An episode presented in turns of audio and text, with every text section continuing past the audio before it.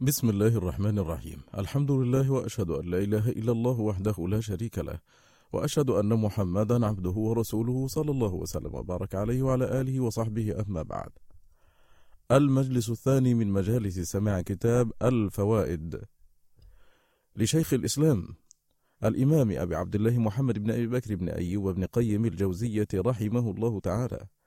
يقرأ عليكم عمرو البساطي. يقول رحمه الله فائدة. الرب تعالى يدعو عباده في القرآن إلى معرفته من طريقين. أحدهما النظر في مفعولاته والثاني التفكر في آياته وتدبرها. فتلك آياته المشهودة وهذه آياته المسموعة المعقولة. فالنوع الأول كقوله إن في خلق السماوات والأرض واختلاف الليل والنهار والفلك التي تجري في البحر بما ينفع الناس إلى آخرها. وقوله إن في خلق السماوات والأرض واختلاف الليل والنهار لآيات لأولي الألباب وهو كثير في القرآن. والثاني كقوله أفلا يتدبرون القرآن؟ وقوله أفلم يدبروا القول؟ وقوله كتاب أنزلناه إليك مبارك ليدبروا آياته وهو كثير أيضا. فأما المفعولات فإنها دالة على الأفعال والأفعال دالة على الصفات. فإن المفعول يدل على فاعل فعله وذلك يستلزم وجوده وقدرته ومشيئته وعلمه لاستحالة صدور الفعل الاختياري من معدوم أو موجود لا قدرة له ولا حياة ولا علم ولا إرادة. ثم ما في المفعولات من التخصيصات المتنوعة دال على إرادة الفاعل وأن فعله ليس بالطبع بحيث يكون واحدا غير متكرر. وما فيها من المصالح والحكم والغايات المحمودة دال على حكمته تعالى. وما فيها من النفع والإحسان والخير دال على رحمته وما فيها من البطش والانتقام والعقوبة دال على غضبه وما فيها من الإكرام والتقريب والعناية دال على محبته وما فيها من الإهانة والإبعاد والخذلان دال على بغضته ومقته وما فيها من ابتداء الشيء في غاية النقص والضعف ثم سوقه إلى تمامه ونهايته دال على وقوع المعاد وما فيها من أحوال النبات والحيوان وتصرف المياه دليل على إمكان المعاد. وما فيها من ظهور آثار الرحمة والنعمة على خلقه دليل على صحة النبوات وما فيها من الكمالات التي لو عدمتها كانت ناقصة دليل على أن معطي تلك الكمالات أحق بها فمفعولاته من أدل شيء على صفاته وصدق ما أخبرت به رسله عنه. فالمصنوعات شاهدة تصدق الآيات المسموعات منبهة على الاستدلال بالآيات المصنوعات. قال تعالى سنريهم آياتنا في الآفاق وفي أنفسهم حتى يتبين لهم أنه الحق أي أن القرآن حق فأخبر أنه لا بد أنه يريهم من آياته المشهودة ما يبين لهم أن آياته المتلوة حق ثم أخبر بكفاية شهادته على صحة خبره بما أقام من الدلائل والبراهين على صدق رسوله. فآياته شاهدة بصدقه وهو شاهد بصدق رسوله بآياته فهو الشاهد والمشهود له وهو الدليل والمدلول عليه فهو الدليل بنفسه على نفسه كما قال بعض العارفين كيف أطلب الدليل على من هو دليل لي على كل شيء؟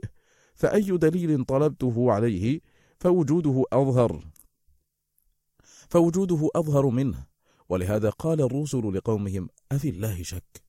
فهو أعرف من كل معروف وأبين من كل دليل. فالأشياء عرفت به في الحقيقة وإن كان عرف بها في النظر والاستدلال بأفعاله وأحكامه عليه. فائدة فائدة. في المسند وصحيح أبي حاتم من حديث عبد الله بن مسعود رضي الله عنه قال قال رسول الله صلى الله عليه وسلم ما أصاب عبدا هم ولا حزن فقال اللهم إني عبدك ابن عبدك ابن أمتك ناصيتي بيدك ماض في حكمك عدل في قضاؤك أسألك بكل اسم هو لك سميت به نفسك أو أنزلته في كتابك أو علمته أحدا من خلقك أو استأثرت به في علم الغيب عندك أن تجعل القرآن ربيع قلبي ونور صدري وجلاء حزني وذهاب همي وغمي إلا أذهب الله همه وغمه وأبدله مكانه فرحا. قالوا يا رسول الله أفلا نتعلمهن؟ قال بلى ينبغي لمن سمعهن أن يتعلمهن. فتضمن هذا الحديث العظيم أمورا من المعرفة والتوحيد والعبودية. منها أن الداعي به صدر سؤاله بقوله إني عبدك ابن عبدك ابن أمتك. وهذا يتناول من فوقه من آبائه وأمهاته إلى أبويه آدم وحواء.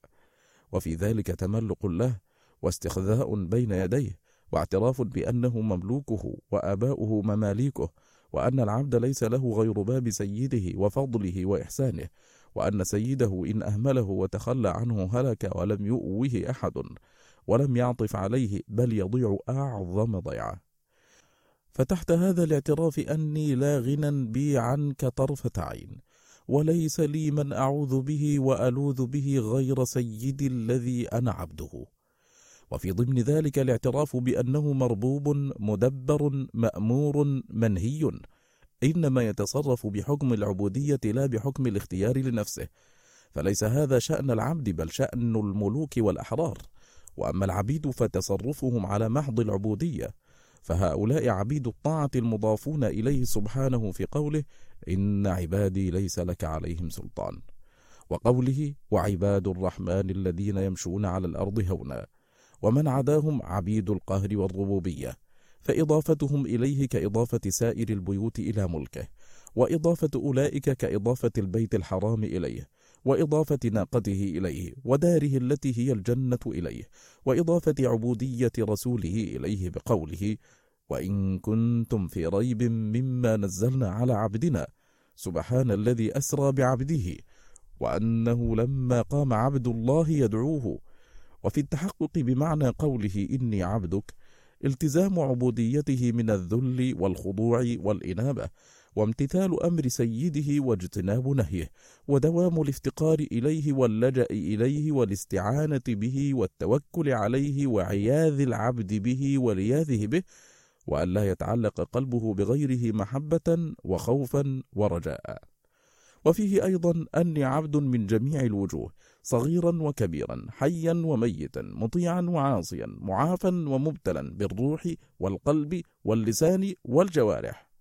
وفيه أيضا أن مالي ونفسي ملك لك فإن العبد وما يملك لسيده.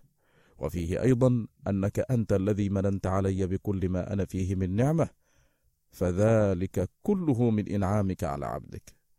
وفيه أيضا أني لا أتصرف فيما خولتني من مالي ونفسي إلا بأمرك كما لا يتصرف العبد إلا بإذن سيده وأني لا أملك لنفسي ضرا ولا نفعا ولا موتا ولا حياة ولا نشورا. فإن صح له شهود ذلك فقد قال إني عبدك حقيقة. ثم قال ناصيتي بيدك أي أنت المتصرف في تصرفني كيف تشاء. لست أنا المتصرف في نفسي.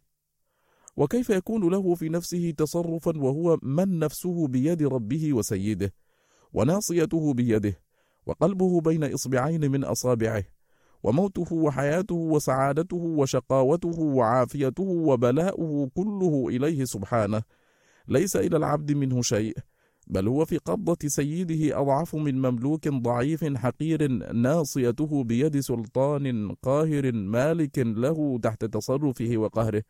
بل الأمر فوق ذلك. ومتى شهد العبد أن ناصيته ونواصي العباد كلها بيد الله وحده يصرفهم كيف يشاء لم يخفهم بعد ذلك ولم يرجهم ولم ينزلهم منزلة المالكين بل منزلة عبيد مقهورين مربوبين المتصرف فيهم سواهم. والمدبر لهم غيرهم. فمن شهد نفسه بهذا المشهد صار فقده وضرورته إلى ربه وصفا لازما له. ومتى شهد الناس كذلك لم يفتقر إليهم ولم يعلق أمله ورجاءه بهم فاستقام توحيده وتوكله وعبوديته. ولهذا قال هود لقومه إني توكلت على الله ربي وربكم ما من دابة إلا هو آخذ بناصيتها إن ربي على صراط مستقيم. وقوله ماض في حكمك عدل في قضاؤك تضمن هذا الكلام أمرين. أحدهما مضاء حكمه في عبده والثاني يتضمن حمده وعدله وهو سبحانه له الملك وله الحمد.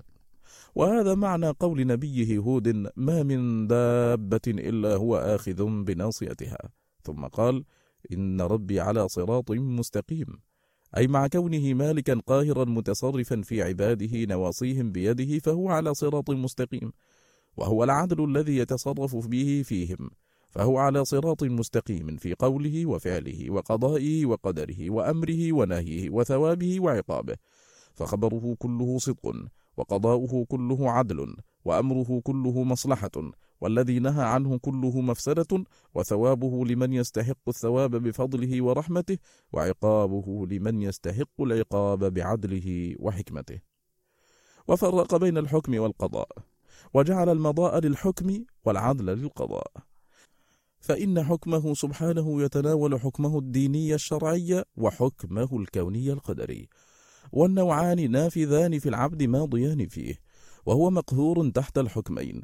قد مضيا فيه ونفذ فيه شاء أم أبى لكن الحكم الكوني لا يمكنه مخالفته وأما الديني الشرعي فقد يخالفه. ولما كان القضاء هو الإتمام والإكمال وذلك إنما يكون بعد مضيه ونفوذه قال عدل في قضاؤك أي الحكم الذي أكملته وأتممته ونفذته في عبدك عدل منك فيه. وأما الحكم فهو ما يحكم به سبحانه وقد يشاء تنفيذه وقد لا ينفذه. فإن كان حكما دينيا فهو ماض في العبد وإن كان كونيا فإن نفذه سبحانه مضى فيه وإن لم ينفذه اندفع عنه. فهو سبحانه يمضي ما يقضي به وغيره قد يقضي بقضاء ويقدر أمرا ولا يستطيع تنفيذه. وهو سبحانه يقضي ويمضي فله القضاء والإمضاء. وقوله عدل في قضاؤك يتضمن جميع أقضيته في عبده من كل الوجوه من صحة وسقم وغنى وفقر ولذة وألم وحياة وموت وعقوبة وتجاوز وغير ذلك. قال تعالى وما أصابكم من مصيبة فبما كسبت أيديكم وقال وإن تصبهم سيئة بما قدمت أيديهم فإن الإنسان كفور فكل ما يقضي على العبد فهو عدل فيه. فإن قيل فالمعصية عندكم بقضائه وقدره فما وجه العدل في قضائها؟ فإن العدل في العقوبة عليها ظاهر. قيل هذا سؤال له شأن ومن أجله زعمت طائفة أن العدل هو المقدور والظلم ممتنع لذاته. قالوا لأن الظلم هو التصرف في ملك الغير. والله له كل شيء فلا يكون تصرفه في خلقه إلا عدلا. وقالت طائفة بل العدل أنه لا يعاقب على ما قضاه وقدره. فلما حصل منه العقوبة على الذنب علم أنه ليس بقضائه وقدره فيكون العدل هو جزاؤه على الذنب بالعقوبة والذنب إما في الدنيا وإما في الآخرة. وصعب على هؤلاء الجمع بين العدل وبين القدر. فزعموا أن من أثبت القدر لم يمكنه أن يقول بالعدل ومن قال بالعدل لم يمكنه أن يقول بالقدر. كما صعب الجمع بين التوحيد وإثبات الصفات فزعموا أنه لا يمكنهم إثبات التوحيد إلا بإنكار الصفات فصار توحيدهم تعطيلا وعدلهم تكذيبا بالقدر. وأما أهل السنة فهم مثبتون للأمرين والظلم عندهم هو وضع الشيء في غير موضعه كتعذيب المطيع ومن لا ذنب له وهذا قد نزه الله نفسه عنه في غير موضع من كتابه وهو سبحانه وإن أضل من شاء وقضى بالمعصية والغي على من شاء فذلك محض العدل فيه لأنه وضع الإضلال والخذلان في موضعه اللائق به. كيف ومن أسمائه الحسنى العدل الذي كل أفعاله وأحكامه سداد وصواب وحق. وهو سبحانه قد أوضح السبل وأرسل الرسل وأنزل الكتب وأزاح العلل ومكن من أسباب الهداية والطاعة بالأسماع والأبصار والعقول وهذا عدله. ووفق من شاء بمزيد عناية وأراد من نفسه أن يعينه ويوفقه فهذا فضله. وخذل من ليس بأهل لتوفيقه وفضله وخلى بينه وبين نفسه ولم يرد سبحانه من نفسه أن يوفقه فقطع عنه فضله ولم يحرمه عدله. وهذا نوعان. أحدهما ما يكون جزاء منه للعبد على إعراضه عنه وإيثار عدوه في الطاعة والموافقة عليه وتناسي ذكره وشكره فهو أهل أن يخذله ويتخلى عنه. والثاني ألا يشاء له ذلك ابتداء لما يعلم منه أنه لا يعرف قدر نعمة الهداية ولا يشكره عليها ولا يثني عليه بها ولا يحبه فلا يشاؤها له لعدم صلاحية محله. قال تعالى وكذلك فتنا بعضهم ببعض ليقولوا أهؤلاء من الله عليهم من بيننا؟ أليس الله بأعلم بالشاكرين؟ وقال ولو علم الله فيهم خيرا لأسمعهم. فإذا قضى على هذه النفوس بالضلال والمعصية كان ذلك محض العدل. كما إذا قضى على الحية بأن تقتل وعلى العقرب وعلى الكلب العقور كان ذلك عدلا فيه. وإن كان مخلوقا على هذه الصفة. وقد استوفينا الكلام في هذا في كتابنا الكبير في القضاء والقدر. والمقصود أن قوله صلى الله عليه وسلم ماض في حكمك عدل في قضاؤك رد على الطائفتين القدرية الذين ينكرون عموم أقضية الله في عبده ويخرجون أفعال العباد عن كونها بقضائه وقدره ويردون القضاء إلى الأمر والنهي. وعلى الجبرية الذين يقولون كل مقدور عدل فلا يبقى لقوله عدل في قضاؤك فائدة فإن العدل عندهم كل ما يمكن فعله والظلم هو المحال لذاته فكأنه قال ماض ونافذ في قضاؤك وهذا هو الأول بعينه. وقوله أسألك بكل اسم إلى آخره توسل إليه بأسمائه كلها ما علم العبد منها وما لم يعلم وهذه أحب الوسائل إليه. فإنها وسيلة بصفاته وأفعاله التي هي مدلول أسمائه. وقوله أن تجعل القرآن ربيع قلبي ونور صدري الربيع المطر الذي يحيي الأرض. شبه القرآن به لحياة القلوب به.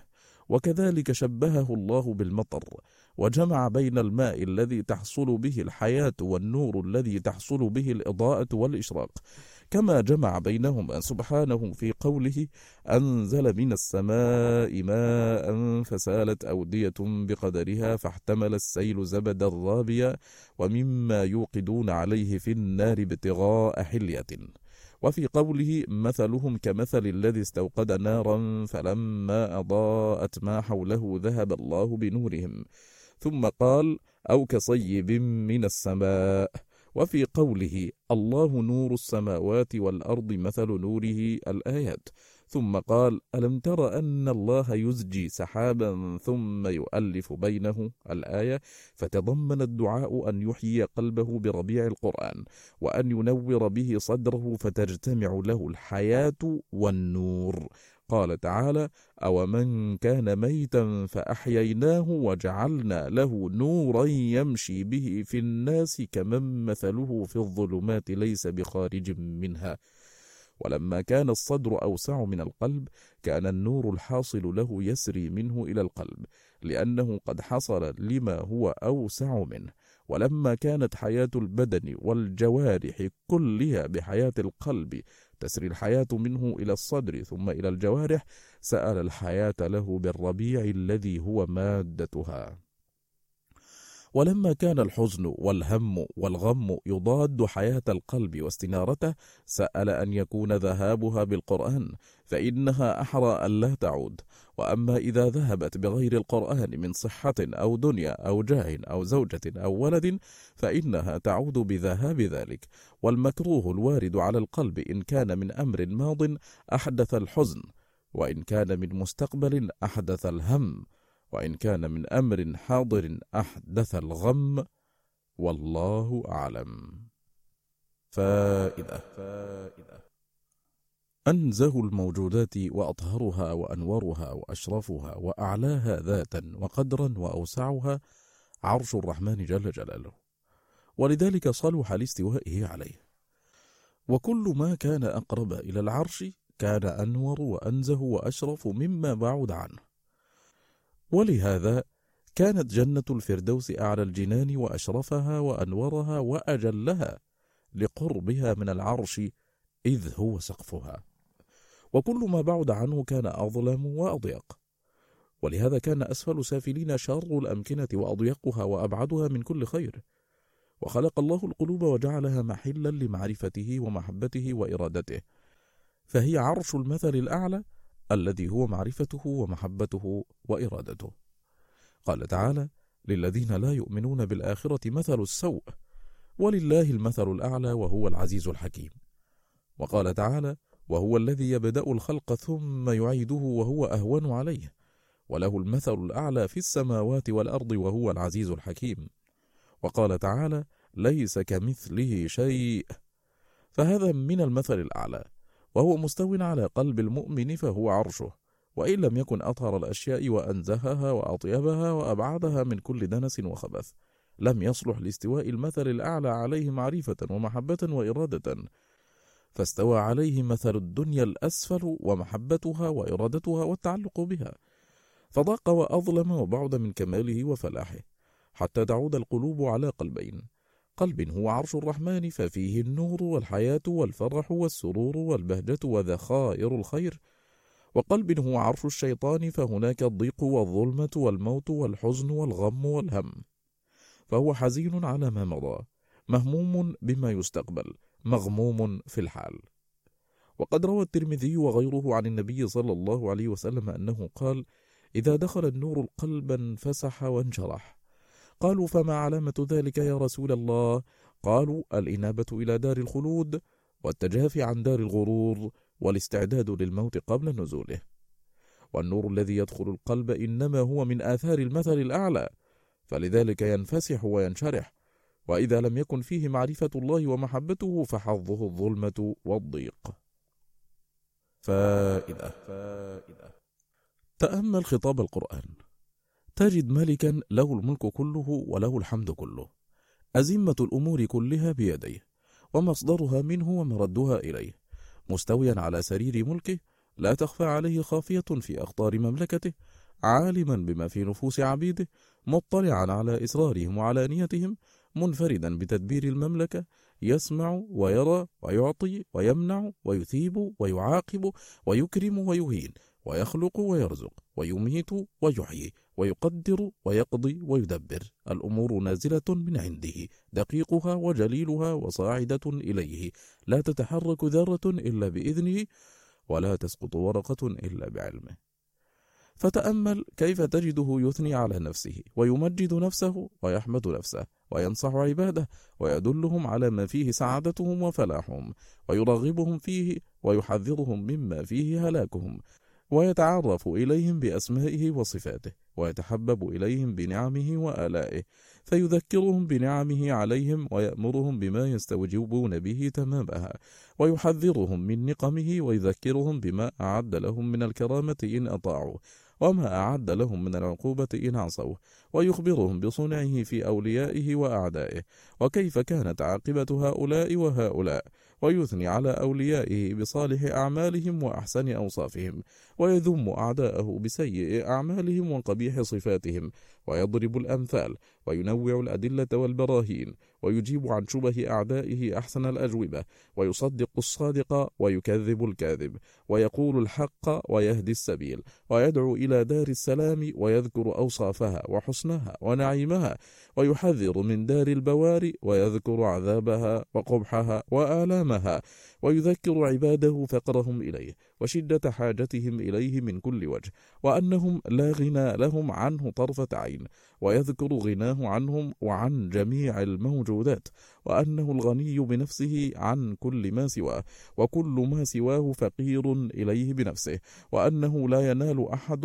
ذرة من الخير فما فوقها إلا بفضله ورحمته ولا ذرة من الشر فما فوقها إلا بعدله وحكمته ويشهد من خطابه عتابه لأحبابه ألطف عتاب وأنه مع ذلك مقيل عثراتهم وغافر زلاتهم ومقيم أعذارهم ومصلح فسادهم والدافع عنهم والمحامي عنهم والناصر لهم والكفيل بمصالحهم والمنجي لهم من كل كرب والموفي لهم بوعده وأنه وليهم الذي لا ولي لهم سواه فهو مولاهم الحق ونصيرهم على عدوهم فنعم المولى ونعم النصير. فإذا شهدت القلوب من القرآن ملكا عظيما رحيما جوادا كريما جميلا هذا شأنه. فكيف لا تحبه؟ وتنافس في القرب منه وتنفق أنفاسها في التودد إليه ويكون أحب إليه من كل ما سواه ورضاه آثر عندها من رضا كل ما سواه. وكيف لا تلهج بذكره ويصير حبه والشوق إليه والأنس به هو غذاءها وقوتها ودواءها؟ بحيث إن فقدت ذلك فسدت وهلكت ولم تنتفع بحياتها. فائدة. فائدة. قبول المحل لما يوضع فيه مشروط بتفريغه من ضده. وهذا كما أنه في الذوات والأعيان فكذلك هو في الاعتقادات والإرادات. فإذا كان القلب ممتلئا بالباطل اعتقادا ومحبة لم يبق فيه لاعتقاد الحق ومحبته موضع. كما أن اللسان إذا اشتغل بالتكلم بما لا ينفع لم يتمكن صاحبه من النطق بما ينفعه إلا إذا فرغ لسانه من النطق بالباطل. وكذلك الجوارح إذا اشتغلت بغير الطاعة لم يمكن شغلها بالطاعة إلا إذا فرغها إلا إذا فرغها من ضدها.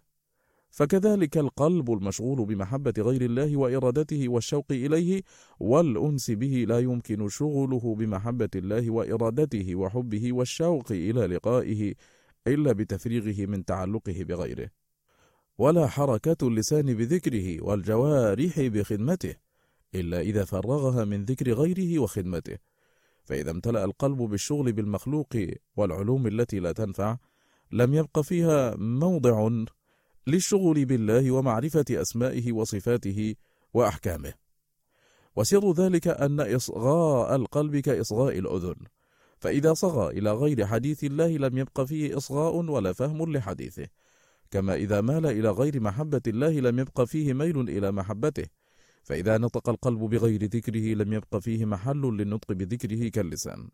ولهذا في الصحيح عن النبي صلى الله عليه وسلم أنه قال لأن يمتلئ جوف أحدكم قيحا حتى يريه خير له من أن يمتلئ شعرا فبين أن الجوف يمتلئ بالشعر فكذلك يمتلئ بالشبه والشكوك والخيالات والتقديرات التي لا وجود لها والعلوم التي لا تنفع والمفاكهات والمضحكات والحكايات ونحوها. وإذا امتلأ القلب بذلك جاءته حقائق القرآن والعلم الذي به كماله وسعادته. فلم تجد فيه فراغا لها ولا قبولا فتعدته وجاوزته إلى محل سواه. كما إذا بذلت النصيحة لقلب ملآن من ضدها لا منفذ لها فيه فإنه لا يقبلها ولا تلج فيه لكن تمر مجتازة لا مستوطنة.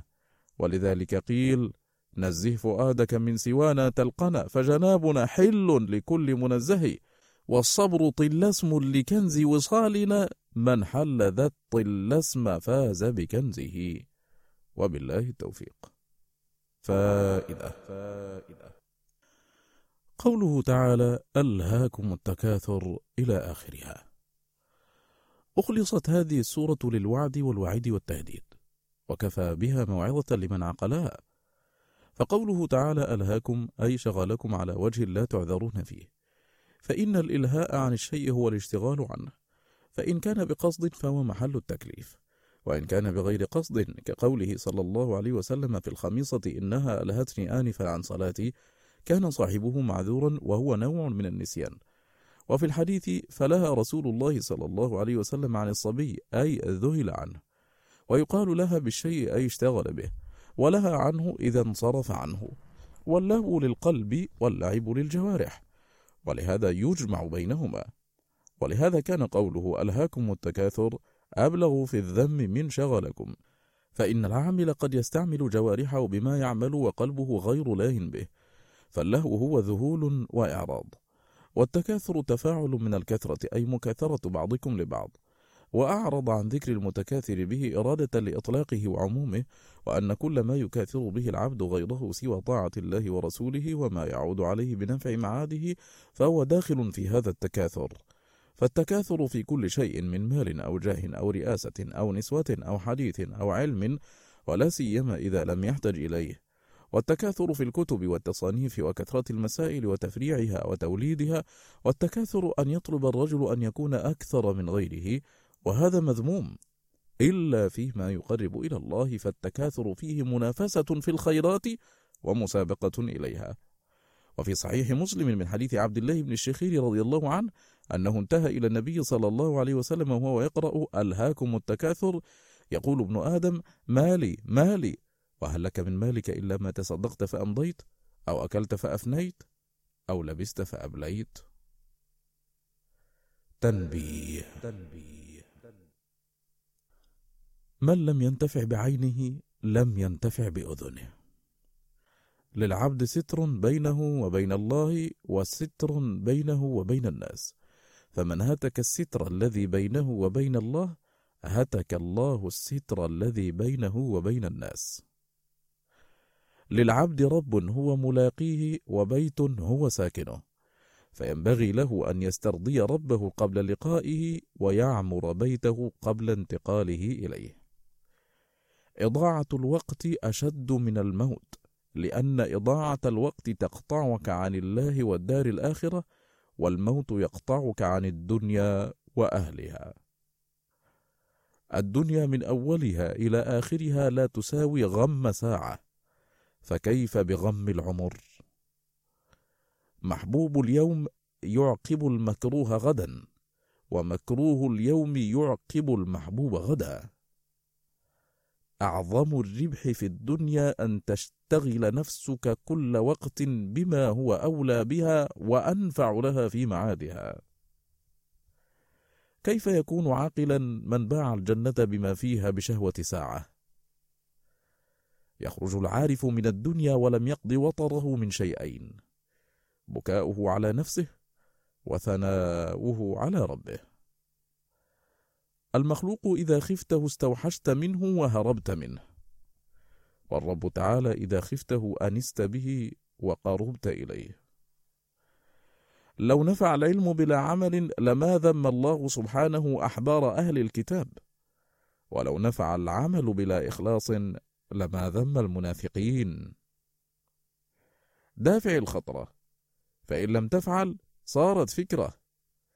فدافع الفكرة. فإن لم تفعل صارت شهوة فحاربها. فإن لم تفعل صارت عزيمة وهمة. فإن لم تدافعها صارت فعلا. فإن لم تتدارك بضده صار عادة. فيصعب عليك الانتقال عنها. التقوى ثلاث مراتب. إحداها حمية القلب والجوارح عن الآثام والمحرمات. الثانية حميتها عن المكروهات.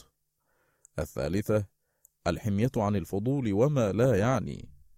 فالأولى تعطي العبد حياته، والثانية تفيده صحته وقوته، والثالثة تكسبه سروره وفرحه وبهجته.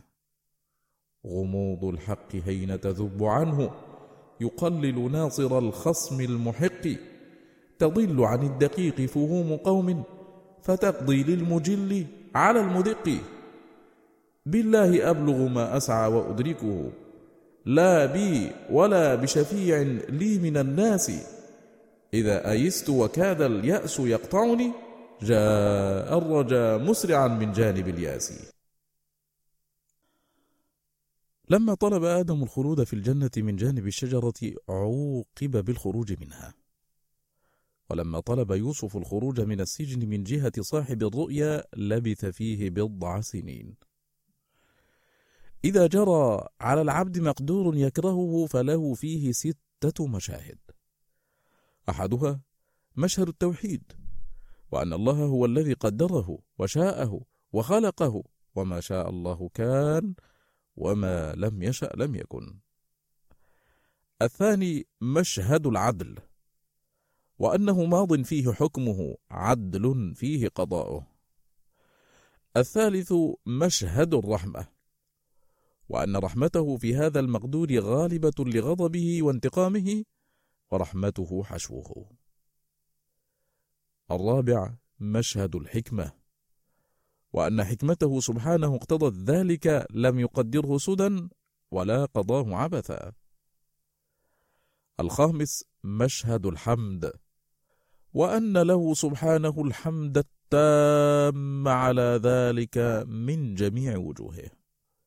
السادس مشهد العبودية وأنه عبد محض من كل وجه. تجري عليه أحكام سيده وأقضيته بحكم كونه ملكه وعبده فيصرفه تحت أحكامه القدرية كما يصرفه تحت أحكامه الدينية. فهو محل لجريان هذه الأحكام عليه. قلة التوفيق وفساد الرأي وخفاء الحق وفساد القلب وخمول الذكر وإضاعة الوقت ونفرة الخلق والوحشة بين العبد وبين ربه ومنع إجابة الدعاء وقسوة القلب ومحق البركة في الرزق والعمر وحرمان العلم ولباس الذل وإدالة العدو وضيق الصدر والابتلاء بقرناء السوء الذين يفسدون القلب ويضيعون الوقت وطول الهم والغم وضنك المعيشة وكسف البال تتولد من المعصية والغفلة عن ذكر الله. كما يتولد الزرع عن الماء والإحراق عن النار وأضداد هذه تتولد عن الطاعة.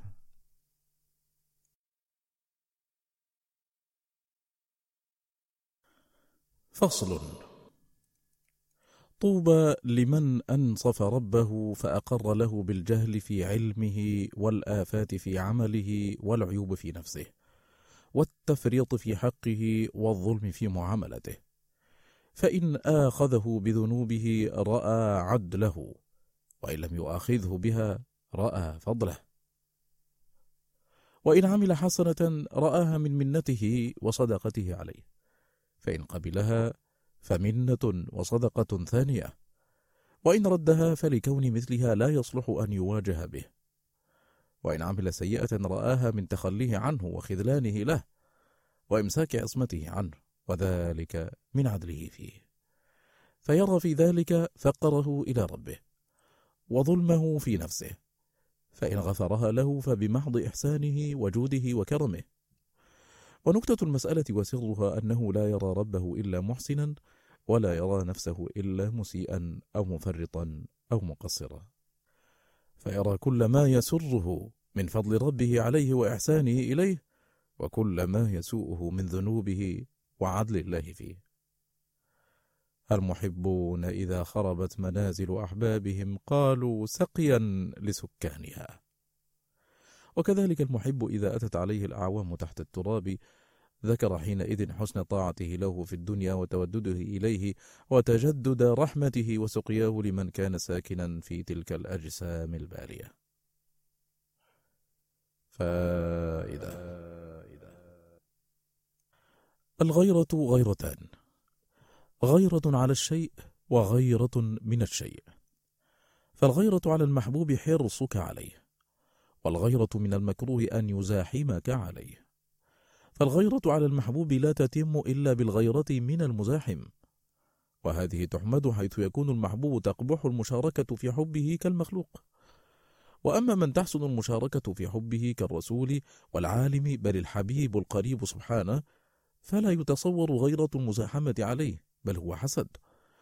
والغيرة المحمودة في حقه أن يغار المحب على محبته له أن يصرفها إلى غيره أو يغار عليها أن يطلع عليها الغير فيفسدها عليه أو يغار على أعماله أن يكون فيها شيء لغير محبوبه أو يغار عليها أن يشوبها ما يكره محبوبه من رياء أو إعجاب أو محبة لإشراف غيره عليها أو غيبته عن شهود منته عليه فيها. وبالجملة فغيرته تقتضي أن تكون أحواله وأعماله وأفعاله كلها لله وكذلك يغار على أوقاته أن يذهب منها وقت في غير رضا محبوبه. فهذه الغيرة من جهة العبد وهي غيرة من المزاحم له المعوق القاطع له عن مرضاة محبوبه. وأما غيرة محبوبه عليه فهي كراهية أن ينصرف قلبه عن محبته إلى محبة غيره بحيث يشاركه في حبه. ولهذا كانت غيرة الله أن يأتي العبد ما حرم عليه ولأجل غيرته سبحانه حرم الفواحش ما ظهر منها وما بطن لأن الخلق عبيده وإماؤه فهو يغار على إمائه كما يغار السيد على جواريه ولله المثل الأعلى. ويغار على عبيده أن تكون محبتهم لغيره بحيث تحملهم تلك المحبة على عشق الصور ونيل الفاحشة منها. من عظم وقار الله في قلبه أن يعصيه وقره الله في قلوب الخلق أن يذلوه. إذا علقت شروش المعرفة في أرض القلب نبتت فيه شجرة المحبة. فإذا تمكنت وقويت أثمرت الطاعة فلا تزال الشجرة تؤتي أكلها كل حين بإذن ربها. أول منازل القوم اذكروا الله ذكرا كثيرا. وسبحوه بكرة وأصيلا. وأوسطها هو الذي يصلي عليكم وملائكته ليخرجكم من الظلمات إلى النور. وآخرها تحيتهم يوم يلقونه سلام. أرض الفطرة رحمة قابلة لما يغرس فيها. فإن غرست شجرة الإيمان والتقوى أورثت حلاوة الأبد. وإن غرست شجرة الجهل والهوى فكل الثمر مر. ارجع إلى الله. واطلبه من عينك وسمعك وقلبك ولسانك. ولا تشرد عنه من هذه الأربعة. فما رجع من رجع إليه بتوفيقه إلا منها. وما شرد من شرد عنه بخذلانه إلا منها.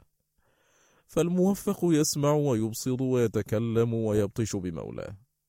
والمخذول يصدر منه ذلك بنفسه وهواه. مثال تولد الطاعات ونموها وتزايدها كمثل نواة غرستها فصارت شجرة ثم أثمرت فأكلت ثمرها وغرست نواها فكلما أثمر منها شيء جنيت ثمره وغرست نواه وكذلك تداعي المعاصي. فليتدبر اللبيب هذا المثال. فمن ثواب الحسنة الحسنة بعدها ومن عقوبة السيئة السيئة بعدها. ليس العجب من مملوك يتذلل لله ويتعبد له ولا يمل من خدمته مع حاجته وفقره إليه. إنما العجب من مالك يتحبب إلى مملوكه بصنوف إنعامه ويتودد إليه بأنواع إحسانه مع غناه عنه. كفى بك عزا أنك له عبد وكفى بك فخرا أنه لك رب. فصل. فصل. إياك والمعاصي فإنها أذلت عز أسجد وأخرجت إقطاع أسكن. يا لها لحظة أثمرت حرارة القلق ألف سنة. ما زال يكتب بدم الندم سطور الحزن في القصص ويرسلها مع أنفاس الأسف حتى جاءه توقيع فتاب عليه. فرح إبليس بنزول آدم من الجنة وما علم أن هبوط الغائص في اللجة خلف الدر صعود. كم بين قوله لآدم إني جاعل في الأرض خليفة وقوله لك اذهب فمن تبعك منهم. ما جرى على آدم هو المراد من وجوده لو لم تذنبوا. الحديث. يا آدم لا تجزع من قولي لك اخرج منها. فلك ولصالح ذريتك خلقتها. يا آدم كنت تدخل علي دخول الملوك على الملوك واليوم تدخل علي دخول العبيد على الملوك. يا آدم لا تجزع من كأس زلل كانت سبب كيسك فقد استخرج منك داء العجب. وألبست خلعة العبودية وعسى أن تكرهوا. يا آدم لم أخرج إقطاعك إلى غيرك إنما نحيتك عنه لأكمل عمارته لك. وليبعث إلي العمال نفقة تتجافى جنوبهم. تالله ما نفعه عند معصيته عز أسجد. ولا شرف وعلم آدم. ولا خصيصة لما خلقت بيدي ولا فخر ونفخت فيه من روحي. وإنما انتفع بذل ربنا ظلمنا أنفسنا. لما لبس درع التوحيد على بدن الشكر وقع سهم العدو منه في غير مقتل. فجرحه فوضع عليه جبار الانكسار فعاد كما كان فقام الجريح كأن لم يكن به قلبة.